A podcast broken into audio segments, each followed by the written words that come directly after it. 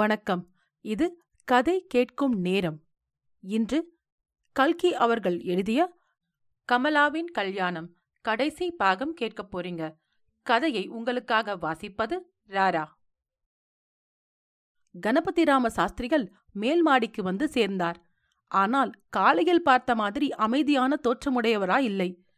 முகமே மாறுபட்டிருந்தது. உடம்பெல்லாம் வியர்வை துளித்திருந்தது.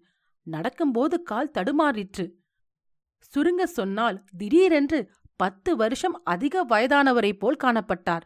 என் மாதிரியே கல்யாணமும் அவனுடைய தகப்பனாரும் அதிசயத்துடன் அவரை நோக்கினார்கள். பெரியவர் என்ன சாஸ்திரிகளே விஷயம் என்ன? உடம்பிலே ஏன் இவ்வளவு படபடப்பு? உட்காருங்கள் உட்கார்ந்து நிதானமாய் சொல்லுங்கள் என்றார். கணபதிராம சாஸ்திரிகள் சாய்வு நாற்காலியில் தொப்பென்று விழுந்தார். தொண்டை அடைக்க தழுதழுத்த குரலில் நீங்கள் எல்லோருமாய் சேர்ந்து என்னை மகா பாபத்தில் இருந்து காப்பாற்றினீர்கள் என்றார். உடனே முகத்தை துணியினால் மூடிக்கொண்டார். விம்மல் சத்தம் கேட்டது. அவரை ரொம்பவும் அசபாசப்படுத்தினோம் எங்களுக்கு ஒன்றுமே புரியவில்லை. என் மனதில் மட்டும் ஏதோ மர்மம் இருக்கிறது என்று நாம் எண்ணியது சரி. அது இப்போது வெளியாகப் போகிறது என்று தோன்றிற்று. அன்று குலசேகரபுரத்துக்கு நீங்கள் இன்னும் அரை மணி நேரம் கழித்து வந்திருந்தால் எப்பேற்பட்ட விபத்து நேர்ந்திருக்கும்? அதை நினைத்தாலே எனக்கு பயங்கரமாயிருக்கிறது. இதோ பாருங்கள் என் உடம்பில் மயிர் சிலிர்க்கிறது என்றார் சாஸ்திரிகள். நாங்கள் பார்த்தோம் அவர் உடம்பிலே ரோமங்கள் குத்திக் கொண்டுதான் நின்றன. என் கை நடுங்குகிறதை பாருங்கள் என்றார். பார்த்தோம் கை நடுங்கிக் கொண்டிருந்தது. சமாசாரம் என்ன சாஸ்திரிகளே? ஏதாவது நடவடிக்கை எடுத்துக்கொள்வது அவசியமாயிருந்தால் சீக்கிரம் சொன்னால்தானே தேவலை என்றார் பெரியவர். அந்த மாமொண்டுக்காரர்கள் ஒருவேளை சாஸ்திரிகளை கொலைகிலை செய்ய முயற்சித்தார்களோ என்ற சந்தேகம் பெரியவருக்கும் உதித்திருக்க வேண்டும். அதனால்தான் நடவடிக்கையை பற்றி அவர் பிரஸ்தாபித்தார். கணபதிராம சாஸ்திரிகள் கொஞ்சம் தயங்கி யோசனை செய்துவிட்டு அடியை பிடித்துதான் சொல்லியாக வேண்டும் என்றார். பேஷாய் சொல்லுங்கள் நிதானப்படுத்திக் கொண்டு சொல்லுங்கள் என்றார் பெரியவர். எங்களுக்கெல்லாம் வியப்பையும் பரபரப்பையும் பயங்கரத்தையும் மகிழ்ச்சியும் மாறி மாறி உண்டாக்கி வந்த பின்னவரும் அதிசயமான விவரத்தை கணபதிராம சாஸ்திரிகள் கூறினார்.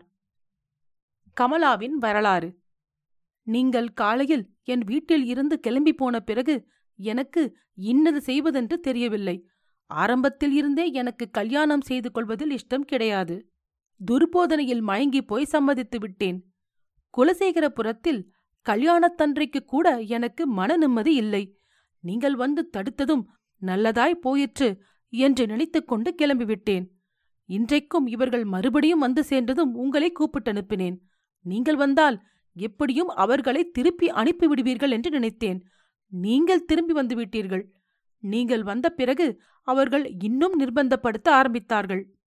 நான் யோசனை செய்து ஒரு தீர்மானத்துக்கு வந்தேன். உங்கள் பெண்ணின் இஷ்டத்தினால்தான் வந்திருப்பதாக சொல்கிறீர்கள். இதில் எனக்கு நம்பிக்கை இல்லை. அவளிடம் தனியாய் சற்று நேரம் பேச வேண்டும். பேசி உங்கள் நிர்பந்தத்தினால் அவள் வரவில்லை என்று நிச்சயமாக தெரிந்து கொண்ட பிறகு முடிவாக பதில் சொல்வேன் என்றேன். அவர்கள் கொஞ்சம் கூட ஆட்சேபிக்காமல் அதற்கு சம்மதித்தார்கள். பெண்ணை அந்த ஹாலிலே விட்டுவிட்டு உள்ளே சென்றார்கள். நான் அந்த பெண்ணை பார்த்து கமலா உன் அப்பாவிடம் நான் சொன்னதை கேட்டுக் கொண்டிருந்தாயல்லவா? உன்னை இவர்கள் நிர்பந்தப்படுத்தவில்லை என்பது நிஜந்தானா என்று கேட்டேன். நிஜந்தான். அவர்கள் என்னை நிர்பந்தப்படுத்தவே இல்லை. நான் தான் அவர்களை நிர்பந்தப்படுத்தி அழைத்து வந்தேன். என்றாள். அப்படியானால் நிஜத்தை சொல்லு.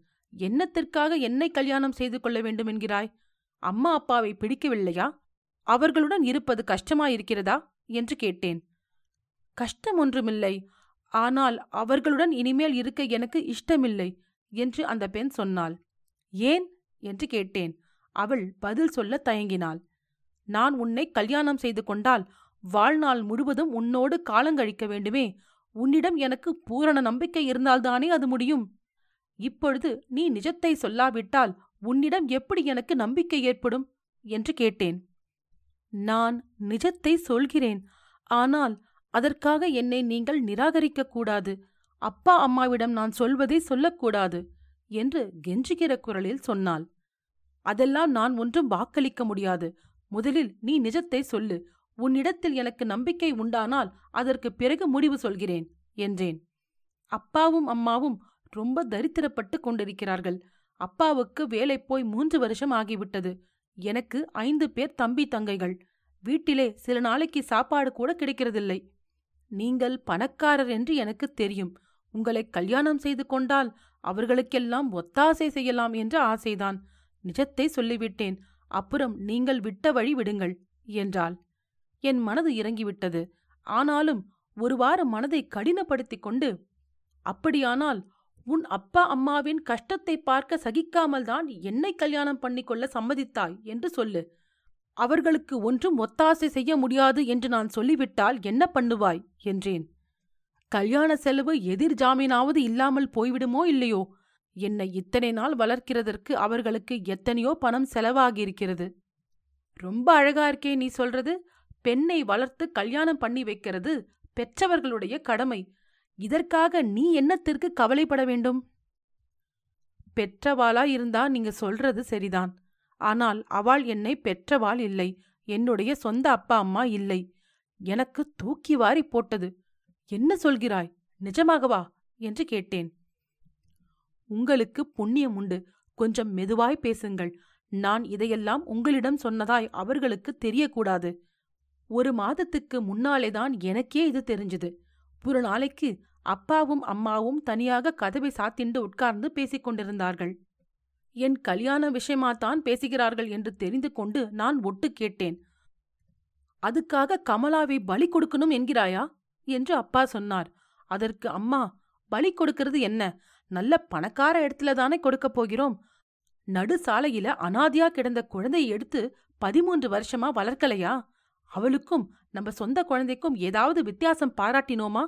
அவள் வந்த முகூர்த்தம் நமக்கு நாலைந்து குழந்தைகள் ஏற்பட்டிருக்கின்றன. தரித்திரமோ பிடுங்கி தின்கிறது. இத்தனை வருஷமாய் அவளை வளர்த்ததற்கு அவளாலேதான் நமக்கு ஏதாவது உபகாரம் ஏற்படட்டுமே. அதில் என்ன பிசகு? என்று சொன்னாள். அப்போதுதான் எனக்கு தெரிந்தது. அப்படி பதிமூன்று வருஷம் என்னை வளர்த்தவாளுக்கு நான் பதிலுக்கு உபகாரம் கட்டாயம் செய்யணும் என்று தீர்மானம் செய்து கொண்டேன். அதனால்தான் உடனே உங்களை கல்யாணம் செய்து கொள்ள சம்மதித்தேன். உங்களுடைய நல்ல குணத்தை பார்த்த பிறகு அந்த உறுதி அதிகமாயிற்று. நிஜத்தை சொல்லிவிட்டேன். நீங்கள் என்னை கைவிட்டால் திரும்பி அவர்கள் வீட்டுக்கு நான் போகப் போவதில்லை. வழியில் எங்கேயாவது ரயிலில் இருந்து குதித்தாவது உயிரை விட்டுவிடுவேன் என்றாள். இந்த அதிசயமான விவரத்தை கேட்டுக்கொண்டு நான் ஸ்தம்பமாய் உட்கார்ந்தேன். என் நெஞ்சு மட்டும் எதனாலோ படீர் படீர் என்று அடித்துக் கொண்டிருந்தது. ஒரு பெரிய சந்தேகம் பயங்கரமும் ஆனந்தமும் கலந்த சந்தேகம் என் மனதில் உதித்துவிட்டது. இப்போது உனக்கு என்ன வயது அம்மா? என்று கேட்டேன். பதினாறு என்றாள். உன் சொந்த அம்மா அப்பாவை பற்றி ஏதாவது ஞாபகம் இருக்கா? என்று கேட்டேன். ஒன்றுமே ஞாபகமில்லை என்றாள். உன்னை எங்கே கண்டெடுத்தார்களாம்? அதாவது தெரியுமா? என்று கேட்டேன். கும்பகோணம் மகாமகத்தின் போது அகப்பட்டதாக பேசிக் கொண்டார்கள் என்று அவள் சொன்னதும் என்னுடைய பரபரப்பு அளவு கடந்துவிட்டது இங்கே வா அம்மா கொஞ்சம் வலது காதை மடித்துக் காட்டு என்றேன். அவள் தயங்கியதை பார்த்துவிட்டு பயப்படாதே அம்மா இப்படி வா ஒரு அடையாளத்துக்காக கேட்கிறேன் என்றேன். அவள் அருகில் வந்ததும் அவளுடைய வலது காதை மடித்துவிட்டு பார்த்தேன். அதன் பின்னால் மூன்று கருப்பு மச்சங்கள் பளிச்சென்று தெரிந்தன. என் கண்ணே நீ என் சொந்த பெண்ணடி என்று கத்திக்கொண்டே அவளை கட்டிக்கொள்ளப் போனேன். திடீரென்று கண் இருண்டு வந்தது. கீழே விழுந்துவிட்டேன் இப்படி சொல்லிவிட்டு கணபதிராம சாஸ்திரி நிறுத்தினார். என் மனதில் காலையில் இருந்து உறுத்திக் கொண்டிருந்த மர்மமான விஷயமும் இன்னதென்று இப்போது விளங்கிவிட்டது. அது கணபதிராம் சாஸ்திரிக்கும் கமலாவுக்கும் முகபாவத்தில் காணப்பட்ட ஒற்றுமைதான். நாங்கள் மூன்று பேரும் எங்கள் அதிசயத்தை பலவிதத்திலும் தெரிவித்தோம். நீங்கள் ரொம்ப புண்ணியம் செய்தவர். அதனால்தான் உங்களை பகவான் அப்பேற்பட்ட பாவத்தில் இருந்து காப்பாற்றினார். பெண்ணையும் கொண்டு வந்து சேர்த்தார் என்று அவரை பாராட்டினோம். பகவான் உங்கள் மூலமாக என்னை தடுத்தாட்கொண்டார். அதனால் பாக்கி காரியத்தையும் நீங்கள்தான் செய்து கொடுக்க வேணும். குழந்தைக்கு கல்யாணம் பண்ணி வைத்த பிறகுதான் என் மனதில் ஏற்பட்ட பயங்கரம் நீங்கும். நிம்மதி ஏற்படும் ஐயர்வாள். வேறு எது எப்படி இருந்தாலும் வித்தியாசம் பார்க்காமல் உங்கள் பிள்ளைக்கே அவளை கல்யாணம் செய்து கொள்ள வேண்டும். அடுத்த முகூர்த்தத்திலேயே கல்யாணமாகிவிட வேண்டும் என்றார் கணபதிராம சாஸ்திரிகள் இவ்வாறு கல்யாண சுந்தரத்தின் கட்சியில் பகவானே இருந்து அவன் மனோரதத்தை நடத்தி வைத்தார். பெரியவரின் சம்மதம் உடனே கிடைத்துவிட்டது. அம்மாளின் சம்மதம் பெறுவது அவ்வளவு சுலபமா இல்லை ஆனால் கணபதிராம சாஸ்திரிகள் கமலாவின் பேருக்கு தம் முக்கால் லட்ச சொத்தையும் எழுதி வைத்த உயிலியும் கொண்டு வந்து கொடுத்த பிறகு அம்மாளின் சம்மதமும் கிடைத்துவிட்டது.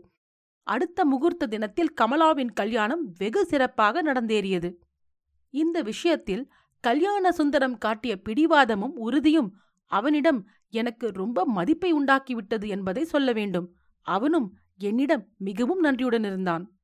இதை எழுதிய பிறகு இந்த கதைக்கு நான் கொடுத்திருக்கும் தலைப்பை பார்த்தேன். இரண்டு விதத்திலும் அது பொருத்தமாயிருப்பது தெரிய வந்தது பிள்ளையாண்டான் இப்போது கமலாவின் கல்யாணமாகத்தான் விளங்குகிறான். அப்பாவுக்கு பிள்ளைதானே?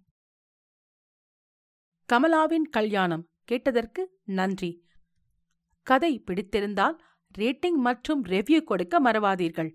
உங்கள் ரெவ்யூ நல்ல கதைகளை உங்களுக்கு தேர்ந்தெடுத்து வாசிப்பதற்கும் எழுதுவதற்கும் எனக்கு ஊக்கமளிக்கும். உங்கள் நண்பர்களுக்கும் கதை கேட்கும் நேரத்தை பகிருங்கள். கதை கேட்கும் நேரம் யூடியூப் மற்றும் ஃபேஸ்புக்கில் உங்கள் கமெண்ட்ஸை கொடுங்கள். நீங்கள் எழுத்தாளரா? உங்கள் சிறுகதைகள் கதை கேட்கும் நேரத்தில் இடம்பெற கதை கேட்கும் நேரம் அட் ஜிமெயில் டாட் காம் என்ற மின்னஞ்சலுக்கு தொடர்பு கொள்ளுங்கள். தேர்ந்தெடுக்கப்பட்ட கதைகள் இங்கு இடம்பெறும். இன்னொரு கதையுடன் அல்லது பதிவுடன் உங்களை மீண்டும் சந்திக்கிறேன். நன்றி ராரா.